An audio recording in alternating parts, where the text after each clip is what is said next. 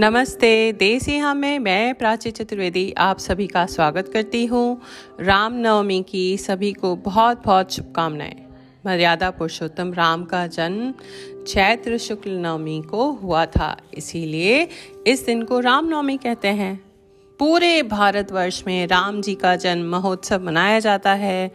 मंदिरों में, घरों में पूजा पाठ दान दक्षिणा, धूप, दीप, नैवेद्य इत्यादि द्वारा अच्छे से यह त्यौहार मनाया जाता है। अयोध्या में तो इस तिथि पर मेला भी लगता है। लोग सरयू नदी में स्नान करते हैं। रामनवमी के दिन ही चैत नवरात्रि की भी समाप्ति हो जाती है।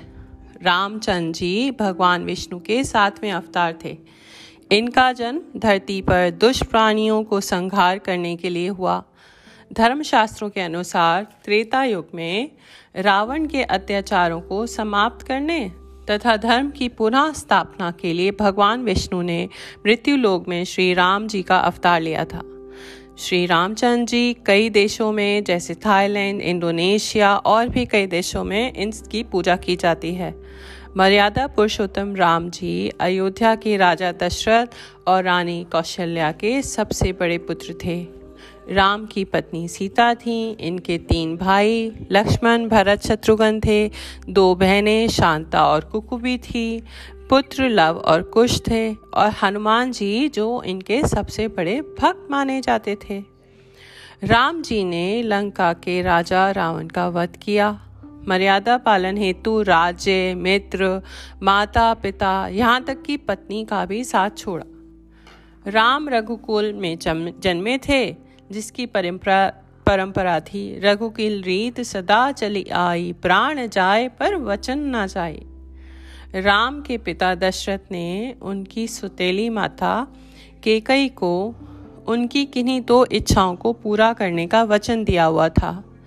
केकई ने दासी मंत्र, मंत्रा के बहकावे में आकर इन वरों के रूप में राजा दशरथ से अपने पुत्र भरत के लिए अयोध्या का राज सिंहासन और राम के लिए चौदह वर्ष का वनवास मांगा।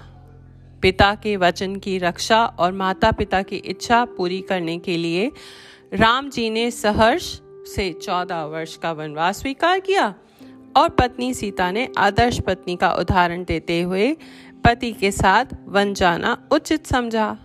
भाई लक्ष्मण ने भी राम जी के साथ चौदह वर्ष वन में बिताए।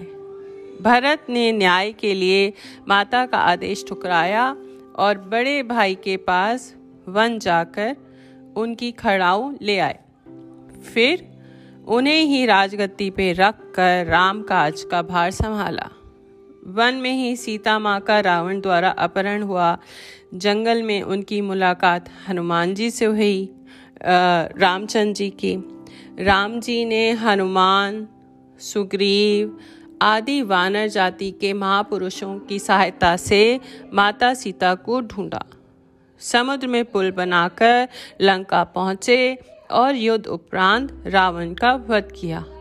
सीता जी को लेकर वापस आए। और वनवास के खत्म होने के बाद अयोध्या पहुँचे तो भरत ने राजपाट उन्हें ही सौंप दिया। राम एक न्यायप्रिय राजा थे और अच्छा शासन किया, इसलिए लोग आज भी राम राज्य की उपमा देते हैं। तो ये तो एक छोटी सी रामायण मैंने आपको सुनाई, और क्योंकि राम नौमी है तो राम जी के बारे में बात करी। आशा करती हूँ आप सबको ये पॉडकास्ट पसंद आया होगा, और मेरी त्रुटियों के लिए मुझे बहुत बहुत क्षमा करिएगा। धन्यवाद।